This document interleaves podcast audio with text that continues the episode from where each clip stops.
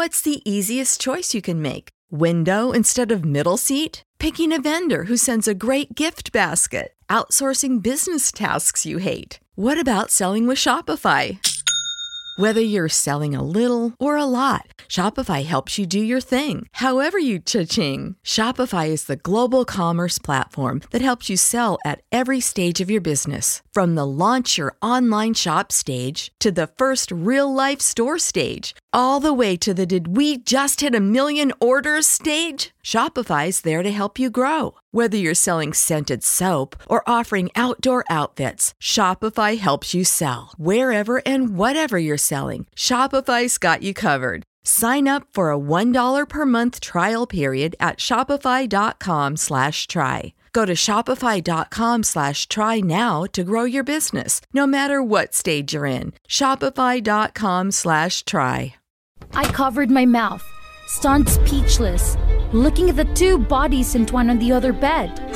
One is my boyfriend and one is my best friend. I felt that my world started crashing down. Hi, I'm Jane, 22 years old, a final year student at a rather prestigious university. My mother, a single mom who raised me very well, despite the treacherous businessman husband, whom I had long forgotten and probably never appeared again. I grew up and lived well until I met Anna and went to her stupid party. Lady, may I have the honor of offering you a drink? Look how gorgeous you are, especially in this evening gold. The dress is pretty stupid, and the man is a jerk. Of course, thank you for your compliments. I met Tom here with a bland lemon cocktail. To be honest, I was a bit smitten with his manners. Okay, a lot. Tom wasn't very handsome, at least for my taste, but his manly behavior was far different from other boys his age. Moreover, to be honest, his voice is super good. He also seemed to be impressed with me, obviously, because I was beautiful. This is the truth. I am conscious of my own appearance. Soon after, we started dating, roaming the streets in an old car, enjoying a romantic lunch by the beach, and holding hands as the sunset fell. Age difference? Appearance? I rushed towards him like a moth. I'm so in love with you. I told him passionately on the last evening. I want us to be forever. Of course, babe. We will never live. I promise. Summer ended. Tommy was a student and I was only 17 at that time. This doesn't matter. I got into the university in the same city as him. It even seemed so great that I began to dream about the house and the children. When I got the admission letter, he wanted me to move in with him, almost forced. You should listen to me. You are too young, and I've been through a lot. Jane, don't be so childish. I just want the best for you. He couldn't stop babbling, threatening, jealous, and even manipulating, making me feel guilty. I know that, Tom, but I can't. I want to be independent. Luckily, I refused, persisting to the end. The reason was that even in the same city, the distance was still too far. Besides, learning from my mother's marriage, I can't confidently rely on men anymore. After all, I was still more obsessed with happiness breaking down than I thought. He gave up, and I breathed a sigh of relief. Anyway, I still love him very much. College life was kind of fun. Maybe because my life went off without a hitch. God decided to send a jinx to beat me up. Gerald is a native German, which could be seen not only in his appearance, but also in his excessively heavy and deep voice. And no matter how handsome he was, I admit, extremely attractive otherwise. With his rough treatment on his first day of school, he was officially negative in my eyes. Excuse me. I replied with a bit of confusion anyway. I have beauty as well as knowledge, which makes men often prioritize me. But no, he not only made me fall to the ground, but also coldly said, This is not the place. I really want to go crazy. After that, every time he did a group assignment or gave a presentation, he had a way to make my blood boil. Ironically, when I was second year, He even showed up at the cafe shop where I work part time. I was so upset that I wanted to quit my job. But then, thinking about the high salary and the lovely hostess, I finally endured. Just like that, I reluctantly endured his colleague for a long time and realized this person was better than I thought. As for Tommy, I felt guilty and wanted to make up for him more for being a bit neglected. I didn't mind the long way to come, even to cook or clean. Tommy was very happy at first and appreciative for me, promising a lot. The beautiful outlook made my heart race, even if all this was just word of mouth. But over time, even these words he was afraid to say, taking it for granted that I was there to serve and that I was his servant. You have to do this! He used to say it like it was my duty. Even instead of should, he switched to must. I want it. That's stupid. Forget about it. Tommy started going out more, often being reachable at hours when he should have been at home. I began to worry about losing and asking him what he was doing, thinking about setting up the location, but still. What received, of course, was an extremely vulgar scolding of him. What did you just say? I was momentarily surprised, paused for a minute, and began to doubt myself while silently shutting down the phone. I dreaded the thought of this relationship coming to an end and feeling unloved. This made my heart slowly die. Soon after, he called back and explained that he was under pressure these days and hope I can sympathize with him.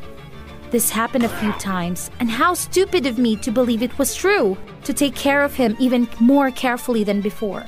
I began to suffer from stress, constantly thinking that I was not good enough, even calling my close friend Anna for advice. She was very good at this, and I would like to consult her. Anna just smiled faintly, saying, I think too much. If you love someone for a long time, you can change your lover if you're bored. I nodded, a little relieved to hang up on the phone. Damned! I should have known. Until that day. That's right. I took a break from the cafe and went to his house, contrary to usual. On the one hand was to surprise, and on the other hand was to relieve the heat in my heart. I have a spare key to his house. How accurate was a woman's sixth sense? My boyfriend and my best friend naked, rolled around in the bed of my own choosing. Anna saw me, and as a matter of course, the conversation turned towards this fool. She's stupid nerd. How can she ever compare to you? She only knows about study and gets caught up in those useless things. If it were nice to show up about her, I would have dubbed that a long time ago. That's exactly what came off my five year boyfriend talking to the person I considered to be my best friend in life. And from what I could see, he had cheated on me so many times with countless people.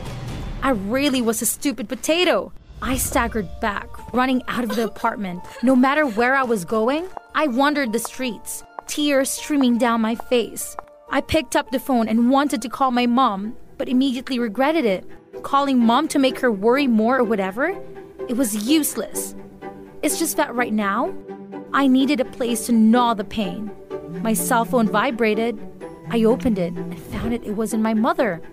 The reflex wanted to turn off, but why the hell click on receive? The phone rang with a grumpy voice. Where are you?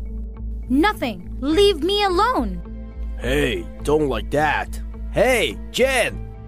I finally couldn't hold back, bursting while I was on the phone. Gerald was very patient again, listening to me for half an hour. He even been able to find me. Luckily, it was not too dark yet, and I was not dragging stupid things appearing before he arrived. Gerald found me, sighed, wrapped his shirt over my head, covering my puffy face, and led me to his house. Thinking back to that time, I really was crazy. Running to the opponent's house. Yes, I've always considered him a formidable enemy. And staying there all night, crying to the point of confusion. The next morning, when I woke up, Gerald didn't ask anything just handed me a glass of water and told me to call my mom back. I resisted, but in the end, I still picked up the phone, holding back my tears and called my mom. Mom, I miss you so much. I want to go home. Mother noticed something and must have been very worried, but she had always raised me to be independent. She only comforted me with a few words, saying that when you are sad, go home. I said yes, hung up the phone, and cried again. That jerk was probably still asleep and didn't even give me a call. As for Anna, forget about it. She should be out of my life now and forever. I immediately pulled those two brats into the blacklist deleted all contact methods, and got up to leave. Gerald didn't stop me. He just took his coat and said, I'll take you home. I just nodded, strongly refused, and was brought back to the inn by him. Strangely, I never told you about my house. I asked the manager. Thank you, Gerald. I have never been so grateful for Gerald's character as I am now, even though I hated it before. He didn't ask anything, just took me home, then left. I sat there alone, tears welling up in my eyes. Lifting his head, he didn't expect him to be standing there ever since. Eat already. Eat and cry again. I was actually giggling at his sense of humor, literally wiping my tears and eating the whole bowl of soup. Green pozo, a bit salty but still tasted delicious, was absolutely what was needed for my near death hungry stomach. It's also my favorite food. I look up suspiciously and receive a nonchalant answer. I just know it. I haven't seen a time when you didn't order this dish. So, you stalked me? My heart skipped a beat and I wondered, does he like me? I just didn't have time to say anything. He said goodbye and left. The door closed and the boy's shadow disappeared behind the small alley. Two weeks later, I let my hair down a bit temporarily put aside work and study, and regain balance for my soul. Gerald showed up every two days, didn't say much, just left his stuff and leave. He seemed to be afraid that I would starve to death, bringing a lot of food and drink. And it's always something I like. It's really hard for me not to be overthinking. My boyfriend, or should I call now my ex, finally remembered my existence. It's just all the social media are blocked he didn't know my current address. It's hilarious. His girlfriend moved out. He didn't help. Nor did he open his mouth to ask. I finally came to my senses, starting to get things back on track. I didn't know how to thank Gerald. His tenderness saved my soul. Now that I had to quit my job and my studies were over, I really didn't know how to repay him. Fortunately, Gerald and I seemed to have become close friends. He often visited me, had dinner together, and even went on trips with me, climbing mountains and doing a lot of interesting things. And even though he didn't say it, the look in his face was so gentle that I felt like I was blind before. My calloused heart began to flutter again, but was still filled with fear. Gerald understood it all. The grumpy boy just put his hand in my head and said, don't be too hard on yourself. I could wait. I didn't say a word. It's touching my heart, but not enough. Turns out, my father and my unfaithful boyfriend affected my life more than I thought. A year passed, and Tom appeared in front of me again. He was still the same, looking very polite with his straight suit and charming voice. But perhaps I have already seen through his true nature, so I only find it disgusting and deceitful. He talked a lot, so much that it gave me a headache, enough to make me realize a few things. Anna left him, and he suddenly missed me. I smiled defensively. Before his puzzled look directly hit him hard in the face, ending it all, he went like crazy, chasing after me, but only had to stop in anger before Gerald's tall body.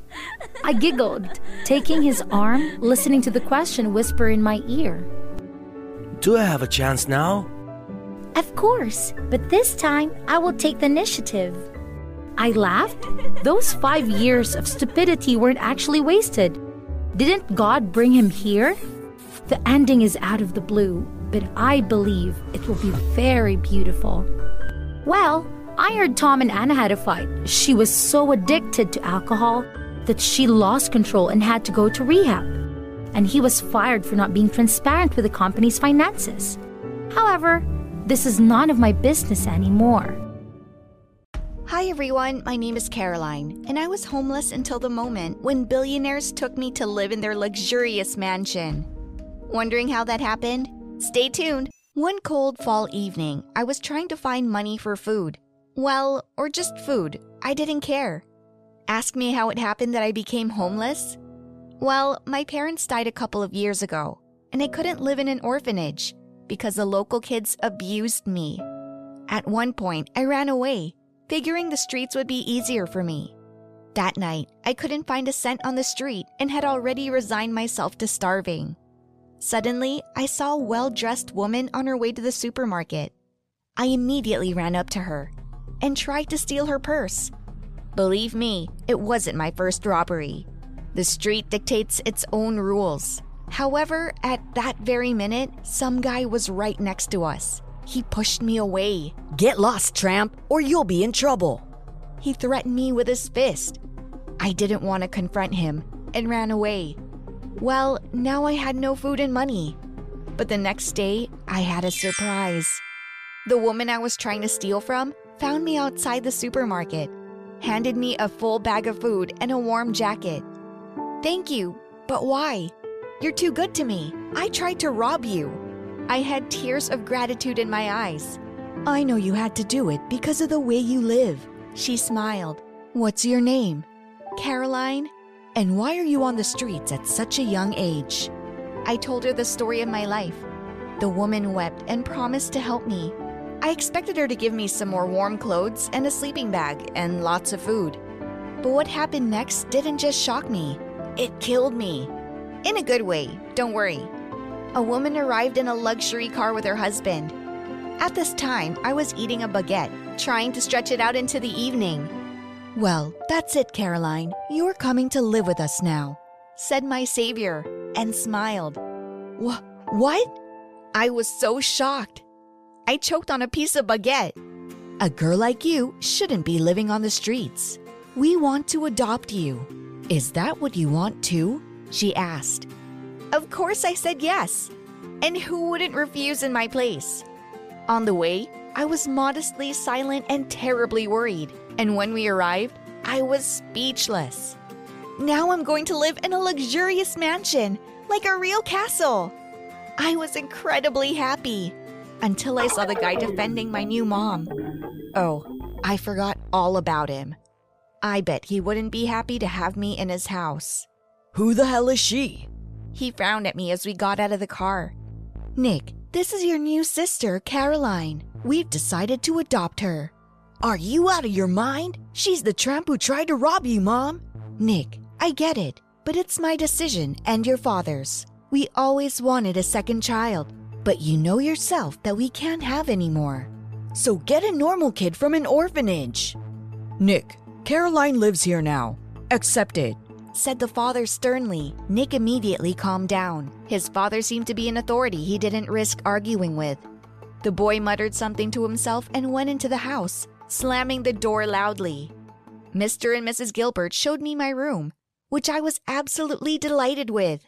A huge bed, my own walk in closet, lots of new and beautiful things, and a private bathroom. It's like heaven. I couldn't even dream of that. I immediately fell on my bed and cried with happiness. Now I had a home and a family. I'm not alone. But I was having trouble with Nick. I tried to get through to him, but the guy was stubbornly ignoring me. But what pissed Nick off the most was that his best friend had found common ground with me. Brian was a nice young man. He treated me like a regular girl, even though he knew I was from the streets. He helped me study. When my parents hired teachers to homeschool me, he talked to me and even taught me how to play PlayStation. And then one day, I overheard an unpleasant conversation. How can you socialize with that tramp? Nick asked angrily. She's normal. It's your sister. She's not my sister. She's the trash of society. I felt so hurt by those words. I couldn't hold back my tears. I went down to the living room and stared at a picture on the wall for a long time. I really liked the painting. I couldn't help myself, so I went and touched it. If you touch it again, you're out of the house. Nick threatened me when he came in. What? If I find you stole something or invited your tramp friends over, I'm not gonna be nice to you. I'll throw you all out. I don't want to steal anything. For the first time, I decided to stand up for myself. I'm not what you think I am. And you'd know that if you weren't such a jerk. We would have kept fighting, but my parents came back. They gave me an expensive phone with a bunch of diamonds on it. Nick just snorted and went back to his room. And I was as happy as a baby. The next day, I decided to take a little walk. It was a beautiful day. I was listening to music on my phone when suddenly I was stopped by some vagrants with whom I used to feud. The thing is, I've always been on my own, and a lot of people didn't like it. Seeing me in my new clothes and with a cool new phone like this, the tramps just jumped on me without a word, stealing all my money, phone, and even my new jacket. They did me bad, and I sat down on the pavement and cried. How bad I felt. But then help came from somewhere I didn't expect. Nick was there. He helped me up and asked me what happened to me. When he heard about the tramps, he called his friends to deal with my abusers. Honestly, my heart almost stopped when Nick and his friends fought the vagrants. The guys took my stuff back and we ran from the cops, laughing for some reason. Nick, thank you so much. I hugged him. You're the best brother ever. The guy blushed and didn't say anything back, but I wasn't offended because his actions were more eloquent than words. When we got home, Mom was shocked to see a battered Nick. He brushed it off and said it was okay. My father, on the other hand, was not happy about it. The thing is, my adoptive parents are billionaires and reputation is very important to them. They were afraid of any scandal so they raised Nick in a strict manner to keep him out of trouble. Nick got very angry when his father told him off, so I decided to console my brother. As it turned out, it pissed Nick off that he lived in a rich family in the first place. You see, money is a weapon to reach some goals, but it's not about happiness. My dad wants me to carry on his business, and I want to be a doctor, and we fight about it all the time. I even felt sorry for Nick even though I didn't understand him. He had everything since he was a kid, but he doesn't appreciate it because it's not money that matters to him. It's the dream. If he lived in the street, he'd start appreciating everything he has. But then I realized what Nick meant. My father had arranged a business meeting at home with his partners, ordering Nick to attend. I could see that Nick wasn't interested at all. He even got hung up on the phone a few times, for which he received a stern reprimand from father. My father, very cleverly, without descending to insults, humiliated Nick. I felt really bad for my brother. So, I stood up for him. Dad smiled at me and said that I didn't understand anything, and that he knew better how to make his son happy, and more importantly, rich. Nick was touched that I stood up for him, and for the first time, he called me sister and hugged me. Thank you. No one ever stood up for me, he said. I believe in you, Nick. Don't give up. Follow your dreams to the end. But I didn't think my words would have that effect on him. The thing is, that night, Nick ran away from home. He left a note in the living room saying he'd rather be lonely and poor, but happy and free. My parents immediately pulled all the strings to find my brother, and my heart froze with fear. What if something happened to him? Then it would be all my fault. I was the one who encouraged him to follow his dream. Idiot! My parents couldn't sit still, so they went looking for Nick too. It didn't take us long to find my brother. He was surrounded by a gang of vagrants who wanted to get back at Nick for the last incident. They wanted to attack him in a group. We jumped out of the car right away, scared off all the vagrants, and took Nick away. Son, that's not manly. You ran away like a coward. I ran away because I'm sick of you. I don't want to go into business. My goal is to help people and heal them. This argument went on all the way. At one point, Dad got so nervous, he lost control of the car. We hit a pole. Nick hit his head hard on the dashboard. My mom and I got scared. Dad seemed fine. My brother lost consciousness, and mom immediately dialed 911. What kind of misfortune is following us? Luckily, Nick wasn't seriously injured, but we were so scared for him. We cried in the room while they bandaged his head. I'm fine. Don't worry. He smiled at us. It must have had some effect on my father, and he mellowed. Nick, after all, was allowed to study to be a doctor. He was no longer bogged down with business meetings, which my brother hated so much. But there was another problem. You haven't forgotten about Nick's best friend Brian, have you? Well, he confessed his feelings to me. I was speechless. I didn't see Brian as a boyfriend.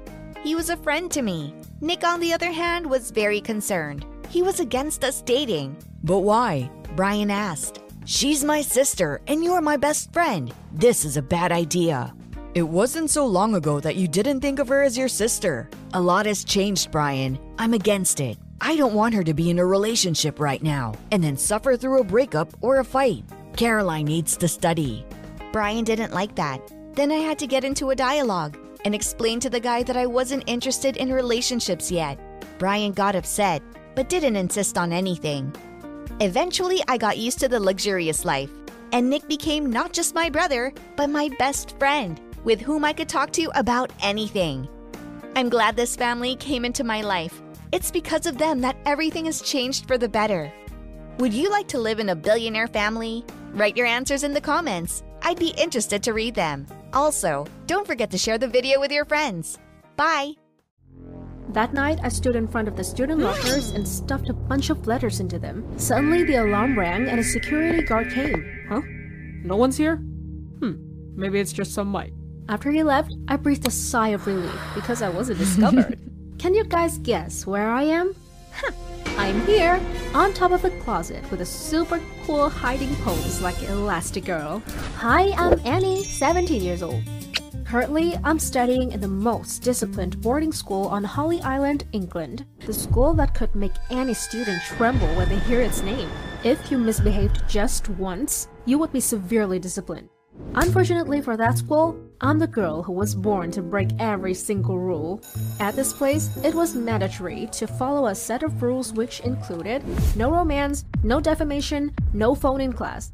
If we broke any of these three, it would either leave an ugly remark on our school records or get us expelled. Still, the school believed they were very merciful because phones were allowed in the dormitory but mm-hmm. little did they know that the phone signals and network there were so weak that our phones were mm. practically useless. We couldn't contact each other at all. So I came up with a bold business idea. Using letters to communicate. I'd be the mailwoman and charge them accordingly. But occasionally, I ran into a few problems. Once, when I was secretly putting a letter from Mary into her boyfriend's locker, the superintendent hmm. caught me. Annie, show me that piece of paper. I tried to run away, but he held me back. When he thought he was about to catch the mastermind behind the mailing service, he opened the paper and saw nothing but scribbles inside. What does this mean? Is there a rule that prohibits drawing, sir? Ah. The superintendent got and left. Are you surprised? While running away, I switched Mary's letter with the one full of scribbles that I had prepared in case I got caught. Smart, right? but not every time I was able to escape so smoothly. Two months ago, during one of my mailing trips during the night, I had to go to the parking lot. I was tying the letter neatly under the oak tree when suddenly a light flashed at me. Who's there? Afraid of being discovered, I slipped behind a pickup truck and climbed into it to hide. Suddenly, the truck started to roar and sped away. I was so scared that I slammed on the truck's door. Drop me down! I'm right here! The truck braked and a young man screamed angrily. Are you nuts? Why did you climb here? It was a very strange looking man. I had never huh? seen him at school before. He introduced himself as Alvin, the new school janitor, when Alvin was asking me why I was at school in the middle of the night, accidentally, a bunch of letters from my coat fell down on the ground. I hastily picked them up. Oh, you're the operator of the secret mailing service. Nope. So why else would you come to school at night with a pile of letters? Okay, fine, you're right. It's me, but you can't tell this to anyone. Hmm. Alvin agreed on one condition. He wanted to join my mailing service and get a share of the profits. Although I didn't want to, I had to agree. After that day, Alvin officially became my partner in crime. I went to school by morning to study and broke into the school by night to deliver letters with him. The number of people who wanted to send letters was increasing, and the purpose of the letters went from love confessing to attacking each other. One day, I received an anonymous request to send a cursed letter to Farrell, the fearsome bully at my school. I didn't want to. However, Alvin convinced me to do it because the client would pay us a lot of money, so I hesitantly accepted. That night, I took the letter to Farrell's locker, but suddenly there was a loud noise. Alvin quickly pushed me into the corner as footsteps were approaching. Who's there? We held our breath. Alvin held my hand tightly while our hearts pounded with fear. Who touched my locker? Realizing that we could not escape easily, Alvin came out to face Farrell and got beaten right away. The alarm bell rang loudly and the school security came immediately. I was about to rush out to save Alvin, but he ran away to distract them from seeing me. The very next day, Alvin was suspended from work. As for Farrell, hmm. because he had bribed the superintendent, he was released. It was so unfair. I quickly went to Alvin's home. When he saw me, he just sighed. Well, it was fun while it lasted, kid. Guess it's time for me to retire. No, I'll get justice for you. With that said, I left his house. In my mind, I decided to do one last mailing service. I would send my own letter to the principal.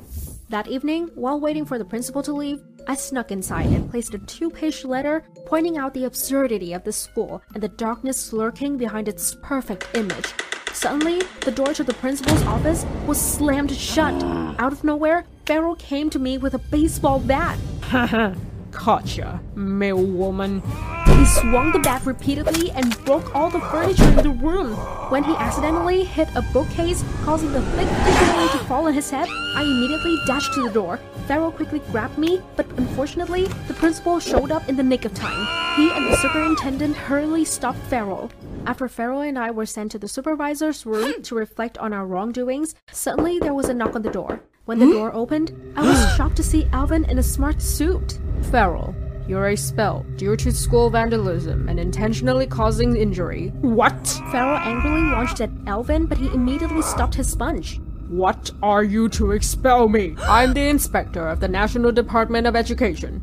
I was sent here to investigate violations and complaints about the school. Security, get him out. I was really shocked to learn this fact. It turned out that Alvin had broken into the school under the mask of a janitor to investigate and protect his true identity. Soon after, the security took Farrell out. The principal appeared right after that. He smashed my letter to the table. How dare you insult our sacred school rules? I'm not insulting anything. You must see how ridiculous these hmm. rules are. They're making the students suffer. Suddenly, Alvin poured out from his coat a lot of letters from the students. They were letters complaining about the school's strict rules, along with many photos of bullying and bribery. You'll have to think twice when looking at these. The principal picked them up as his eyes widened. After a while, he made a shocking decision. Bring those who took bribes to the court, expel those who were violent, and at the same time, repeal all previous rules. From there, students can freely connect with each other, use their phones to study, and give honest feedback on the quality of teaching. As for me, it was illegal to break into the school at night to send letters, so I was still disciplined. But thanks to those letters, everything came to light, so I was quickly allowed to go back to school normally. As for Alvin, after settling everything, he returned to the Department of Education to report on the results. I really hope to see Alvin again one day to thank him personally. Share this podcast to all social media TikTok, Instagram, Facebook, and so on, and you'll be given a shout out. Also, drop your social media username so that we can find you. Thanks for your support. Make sure you subscribe to our YouTube channel by clicking the link in this episode description. You should also please follow or subscribe to our other podcast, My Animated Story, by clicking on this episode description. And also, kindly please rate and review this podcast. Bye.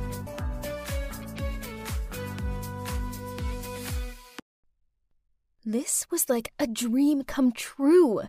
That gorgeous man in front of me is Ethan. My crush since I was just 14. Back then, Ethan was my dad's business partner. So he'd often come over to our house for dinner. For years, I adored him in secret. But now, at 19, I could finally be honest about my feelings. So, when I ran into him by chance in the grocery store, I felt like it was meant to be. He invited me for a drink in the cafe nearby, and we instantly hit it off. We started dating, and now we're an official couple. There's just one thing that worries me. Ethan is recently divorced and has a 10 year old daughter, Clarice, who he has full time. While daydreaming, I couldn't hide away from the thought of being someone's stepmom. Oh my, I didn't want to become a mum yet. Don't worry, Clarice is a cute kid. I just know you two will get along. Clarice gave me a devious smile the moment she saw me. Another fish got hooked. Huh? Hey, that's not the right manner. Apologize, now! Ethan immediately said. Clarice let out a loud, ugh, then reluctantly apologized. Great! When has it ever been easy to be friends with a naughty 10 year old girl? I understand this better than most, as I have a little sister. She's either giving me a headache or crazing at me for candy, and I could tell that Clarice was going to be no different. One day, Ethan called me in a panic, saying he had an urgent business trip. They informed me at the very last minute. I didn't have time to find a babysitter. Can you help me take care of Clarice for a few days? What? I've only just met the girl, and now I have to mind her for a few days? I still didn't know what to say when Ethan continued. I'll make it up to you after this. And then, the next thing I knew, Clarice was at my front door. Oh gosh, somebody help me! Well, you know those girls that age, like my little sister? I kept pouring out while Mike just smiled and slightly shook his head. I have to make her like me to win over Ethan. So, lovely Mike, can you please come hang out with us? Seriously? Please? Aren't you good with the ladies? Fine. You know I can't say no to you. I took Clarice to a theme park. She frowned the moment she saw Mike. Um, who's this? I don't like strangers. I smiled and said, This is Mike. He's really cool and I don't care. Cindy, what kind of situation did you drag me into? Man, I had to ask myself that question. This wasn't what I envisioned it to be. The outing turned into a competition between them. Clarice challenged Mike to play game after game with her until she won. In the end, they played with the water guns, and I knew for sure Mike let her win. But as soon as he let go of his water gun, Clarice squirted water all over him, leaving him completely drenched. Oops. What on earth is this? That's the price for the loser. okay, Cindy, that's enough. Have fun. And he stormed off. Oh no! What have I done to him? I stood there dumbfounded, staring at Clarice. Okay, so it was kind of funny, but I couldn't laugh at my poor friend. I want ice cream.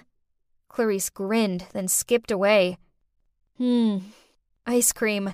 A girl after my own heart.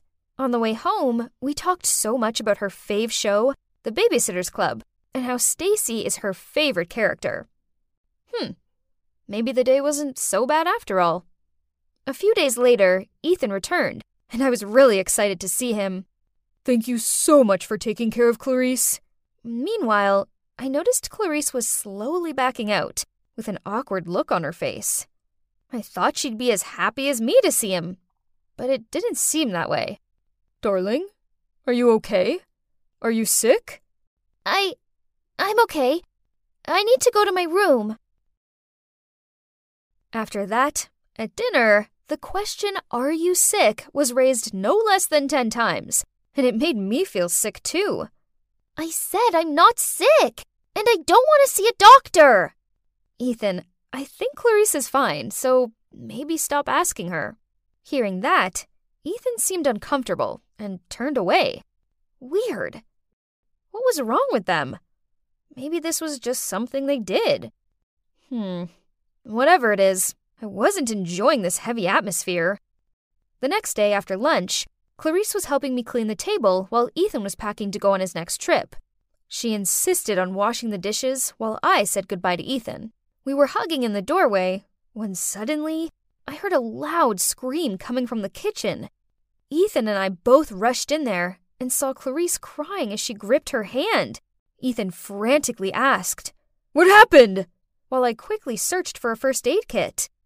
I was washing the dishes, but I accidentally cut my hand. Cindy, I'm sorry. I wasn't being careful. Please don't punish me. What? What was she talking about? Ethan seemed to have the same question as me. Cindy always makes me do the chores. She told me if I do them badly, I can't have dinner. Huh? Why was she saying things that weren't true? Turning pale with shock, I muttered out, No, that's not true. I, I don't want to stay here. Dad, let me go home. Clarice interrupted me as she was crying harder. I'm so sorry, but I have to go now. I don't even know if you're lying or not. How can you say that to me? Clarice shouted. You monster! Then she ran upstairs. I stood there not knowing what to do. My brain couldn't process what just happened. Ethan looked at me and sighed. Why didn't he say anything? He didn't honestly think I was capable of doing that. Did he? I decided I needed to confront Clarice about this. So I went up to her room and calmly said, Clarice, why did you say that? You forced me to do all the chores. What? How can you lie like that? I never do such a thing. Oh, but are people gonna believe you or a poor little girl? Oh my god. There was me, thinking she was a sweet kid, when in actual fact, she was the complete opposite. I rushed outside and, shaking, I pulled my phone out. I called Mike and told him everything. Oh boy, that kid is complicated. Maybe she doesn't want you to be with her dad. But even so, what she did was weird. I think you should stay away from them. But how to? I couldn't just run away. Besides, Ethan was on his trip, again, and I was in charge of her. So I kept my distance, no more talking or having fun. But it seemed that Clarice had other ideas. I was watching TV in the living room when Clarice appeared and pulled my shirt. Cindy, I want you to play video games with me. The more silent I was, the harder she pulled. No, Clarice, I'm not in the mood. I shouted. Go play by yourself. Then I walked off. A few minutes later, Cass, a senior student, came over to give me some documents. We sat down and had some iced tea. Then suddenly, bam! And a cry. Oh no! Cass and I rushed to the noise. Clarice had fallen down the stairs in the basement and was surrounded by the laundry basket and dirty clothes. Cass quickly ran down there and helped her up. Are you okay? What happened? Cindy told me to do the laundry in time. The basket was so full, so I slipped. No, no, no! I screamed inside my head when Cass gave me a concerned look. Cass, Please, I'll explain later. Can you please leave? Why? I screamed at Clarice's face the moment Cass left. If you don't play with me, you'll be a child abuser. You'll have to go to jail. Ugh, this is driving me crazy. Just a few days ago, she wanted her dad to take her away from here, and now she's blackmailing me for not playing with her? Right at that moment, Ethan called. Hi, Cindy. I just want to check on you two. Is Clarice sick or anything? Ugh, what on earth is this? Am I crazy? Or are these two actually weird? OMG. I need Mike. Now. Please, take me away from here, I said as I opened the door for Mike. Stop! Clarice shouted. You two can't go anywhere! Oh, now you're telling me what not to do?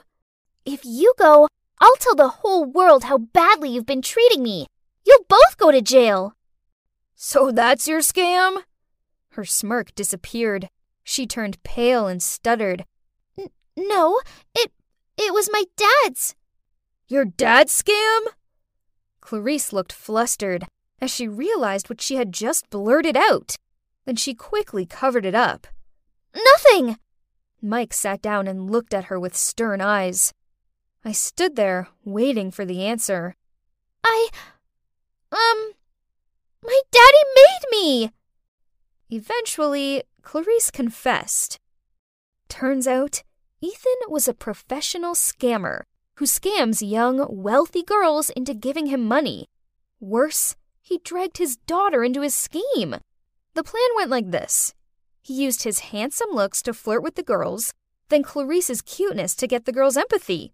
After that, he would go on some last minute business trip and ask them to take care of Clarice. Meanwhile, Clarice would pretend to be seriously sick. When Ethan arrived back, he would persuade the girls to hand over money for hospital fees, then he and Clarice would disappear out of their lives. At first, he told me to do what he said and he'd get me a bike. What about the abusing lie you made up? I asked, still shocked. I made up that excuse so Dad would take me away. I really like you, so I don't want his plan to work. Then why did you continue to act up? Because Cindy was mad at me, and I wanted her to play with me, so I pulled that trick again. Tears streamed down my face. Unbelievable! I voluntarily stepped into his trap right at the beginning. He didn't even have to do much. I felt like such an idiot. After that, we exposed Ethan. Clarice helped us too. Turns out he's bankrupt, which is why his wife left him and why he's no longer my dad's business partner. Ethan was arrested, but Clarice's mom was out of the country and she refused to return for her daughter. To be honest, I love Clarice, and I didn't want her to live in the orphanage. So I let her live at my place for a while before I told my parents everything. Obviously, my parents have more capacity and power to deal with this. It took a while for Clarice to get over her guilt and settle in, but now we get on better than ever. She's a sweet, cute girl who deserves far better than her parents have given her. Then one day, I came back home from college to find Clarice placing some roses on the dining table, which was already romantically set up with candles and steak. Cindy, you're back! How can you prepare a full dinner like this? Clarice didn't say anything. She just giggled and ran to her room. Someone hugged me from behind. Would you mind being my date tonight? It was Mike. Thinking about it, I guess my perfect man was right under my nose this entire time. So, grinning, I turned around and replied, I thought you'd never ask. Share this podcast to all social media TikTok, Instagram, Facebook, and so on, and you'll be given a shout out. Also, drop your social media username so that we can find you. Thanks for your support. Make sure you subscribe to our YouTube channel by clicking the link in this episode description. You should also please follow or subscribe to our other podcast, My Animated Story, by clicking on this episode description. And also, kindly please rate and review this podcast by. Hi all, I'm Joan, and I love to chat. And that's because I didn't speak at all before. And I said my first words when I was 16. Can you imagine? I'll start my story from a doctor's appointment. I was about five years old at the time. The doctor kept looking into my mouth and frowning. After the examination, he informed my parents. The girl is perfectly healthy. She just doesn't talk because she doesn't need to. He wrote it on a piece of paper. My parents were deaf mute. They were afraid that their disability had somehow passed on to me, but it turned out that I just didn't need to use speech. The doctor added, If you want the girl to speak, you should rather send her to school. But we were poor, and my parents, because of their peculiarities, had problem with work. And our little village didn't even have a school, because for them, communicating with the outside world was not an easy task. I went shopping, I did household chores, and sometimes I helped with their work.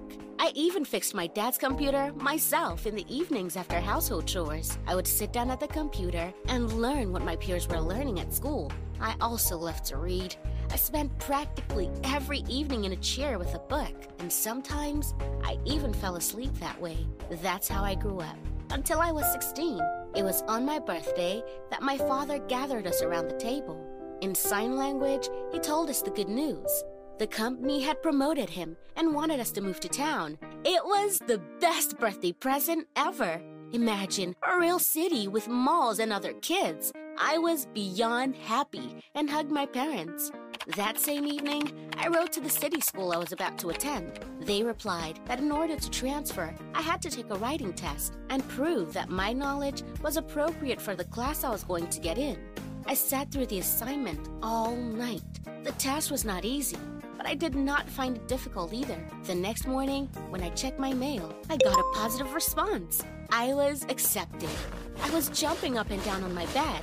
My new life was starting. That same day, we packed up the car and hit the road. I looked out the window and studied the city where we'd be living. It was not big, But for a girl who just came from a small village, it was a real metropolis, just like New York.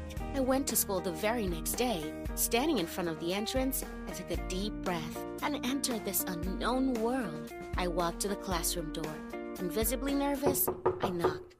The teacher invited me in and asked me to stand at the blackboard right in front of the students. I'd like you guys to meet Joan Taylor. Tell us all about yourself. I looked at the kids as they prepared to listen intently.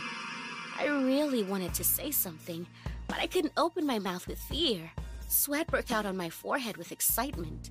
I suddenly started waving my hands frantically, making it clear that I wasn't going to say anything. The teacher looked at me in surprise. Yeah, you're embarrassed. Well, take any seat you want. I walked past the kids and took the last seat. I didn't want to draw too much attention to myself. It was uncomfortable to be here. When the bell rang for recess, I was surrounded by my classmates. They asked a lot of questions. Why aren't you saying anything? Strange girl, say something already. Where are you from? Maybe she can't talk. Someone even pointed a finger at me, thinking it would help me talk. It was the first time that happened to me. And the students' voices seemed too loud and disgusting to me. My head ached, ready to explode. I jumped up abruptly and ran out of the room. Finally, I slammed the door loudly. I ran down the hallway to get away from all the noise, and suddenly, I saw a door with a sign on it that said, Pantry. I yanked it open. It was very dark and completely empty. Perfect. I went inside and shut the door behind me. Covering my ears with my hands, I breathed deeply and quickly until the voices of my classmates muffed in my head. I calmed down a little, but then, in the darkness, there was an abrupt hello. At the same time, a flashlight turned on and illuminated the girl's pale face. I pressed myself against the wall in fear. The girl continued, Are you hiding from the sunlight here as well? I shook my head negatively. I see. I can't go into the light. I'm from Romania, a descendant of Count Dracula. Light is destructive to me. The strange girl thought about it and asked, What are you doing here then? Developing photographic film? I don't know why, but that silly joke made me laugh. And you're strange, she said. Just like me. Let's be friends. I'm Alan. Alan held out her hand to me, and I shook it. When we came out of the storeroom, I could get a better look at my new friend. Her skin was pale, she wore only black, and even indoors, she wore dark glasses. I was glad I'd met my friend on the first day. When I got back to class and sat down at my desk, I saw that someone had written the word freak on it in huge letters. Naturally, I got very upset, but that wasn't the end of my troubles. The teacher came over. He said I had to go to the principal. The principal started with a question Miss Taylor, how do you feel about school? I indicated with my hand that I was very well, and Fake smiled. That's what I thought, he said, thoughtfully. I asked for your records, and I know about your parents. You got a high score on the test, but. He paused, after which I tensed. But if you keep being silent, I will have to expel you. Do you understand? I nodded my head, and I walked out of the office. To my surprise, Alan was waiting for me. From there, we walked together. She asked, Why aren't you talking? I took a pen and a notebook from her hands and wrote, I'm afraid I don't know how. The bell rang and Alan went to class. I decided to go home. The first day of school was awful. At home, my parents asked how it went, and I lied to them that it was amazing. And then I locked myself in my room I turned on the TV. The movie Titanic was on. Jack was already in the water, and Rose was lying on the door. I laid down on the bed and started repeating her monologue. She was saying, There's no way I'm giving up Jack. No way. I repeated after Rose, but though my lips were moving, I couldn't make a sound. What if I really can't talk? With that frightening thought, I fell asleep. But the next day, I had to go to school anyway. In PE, some guy yelled out at me, Freak! I turned around and a ball came flying at me. I was so hurt, so angry. I grabbed the ball and threw it at the idiot. Even though the bully was a decent distance away, I hit the target. The guy went down like a log jam. The coach came up to me. I thought he was gonna punish me, but he just handed me a basketball and said, Now hit that hoop over there. All the classmates were watching us carefully. The ring was far away. I exhaled and took aim. Alan's voice came from the bleachers. You can do it, girl! Her voice really encouraged me. I threw the ball. It hit the wooden backboard and got in the hoop. The guy who'd hurt me shouted, It was an accident! So I took another ball and threw it at him. The bully went down again. The coach smiled and patted me on the head. Meet the new player of the women's basketball team. I smiled. The girls from the basketball team surrounded and congratulated me. I looked towards the bleachers and caught Eileen's eyes, and I silently said to her, Thank you. But in spite of my success in sports, I had problems with my studies. When the teacher asked me a question or called me to the blackboard, I was as quiet as a fish. This went on for a week until I was called to the principal's office again. His verdict was this I'm sorry, Joan, but there is simply no teachers in our school who can teach you. Tears streamed down my cheeks from resentment. Well, well, well, I'm sure you'll find another one. Here is a written notice of expulsion. With a trembling hand, I grabbed a piece of paper. Give it to your parents. You can go now. The principal put on his glasses and proceeded to fill out some documents. I jumped out of the office like a bullet. I crumpled the paper with anger and resentment and threw it in the trash like it was a basketball and ran home in tears. In the evening, I lay on my bed staring at the ceiling. I wanted nothing, nothing at all. But the sound of the phone's notification pulled me out of my depressing thoughts. I opened it and saw a message from Alan. I'll see you tonight at the address. I thought, why not? I got ready and left the house. The navigator led me to a house decorated like it was Halloween. I knocked, but no one answered. I pushed the door open. There were arrows pointed on the wall with red paint.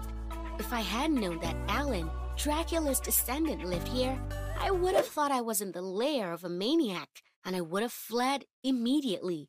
So I decided to play her game. The last arrow pointed at the entrance of the basement. The light on the stairs flickered on and off. I carefully made my way down the stairs, and when I looked around, I was shocked. The basement was dimly lit by candles, and in the very center of it stood a huge coffin with a lid on it. Maybe I should have run back upstairs right away, but I'd been very curious since I was a kid. I walked closer to the coffin. I tried to open it, but I didn't have time, and the lid of the coffin fell to the floor. And a vampire jumped out. A real one, like in horror movies. It hissed and sparkled viciously red eyes. I screamed in shock, and then I staggered back and fell. The vampire was coming towards me while holding out his pale hands. Suddenly, the light in the room was on, and I recognized Alan's face. A friend put on such a realistic makeup that would be envied in Hollywood. I was so angry. Are you crazy? I almost died of fright. Alan smiled at me, and her joy made me even more angry. What are you so happy about? I almost had a heart attack. Alan answered, You have a very beautiful voice. It was only then that I realized what had happened. In a half whisper, slowly trying to taste every word, I repeated, Are you sick? I almost died. I jumped up, hugged Alan, and while weeping tears of joy, I told her, You're sick, Alan. You're sick. Alan pointedly pulled away from me. I kept dancing around the vampire's coffin and was shouting different words. I learned how to talk, and under such strange circumstances, Alan's parents came down to the basement. They looked just like a normal mother and father and smiled kindly at me. Come to the table, and I answered them cheerfully. Alan is sick. I almost died because of her. My friend's parents looked at each other. Yes, she's a freak. We were sitting at the table that night. I couldn't stop talking. I kept silent for 16 years. I was very grateful to Alan for giving me the gift of speech. I went back to school and everything was fine. Share this podcast to all social media TikTok, Instagram, Facebook, and so on, and you'll be given a shout out. Also, drop your social media username so that we can find you. Thanks for your support. Make sure you subscribe to our YouTube channel by clicking the link in this episode description. You should also please follow or subscribe to our other podcast, My Animated Story, by clicking on this episode description. And also, kindly please rate and review this podcast. Bye.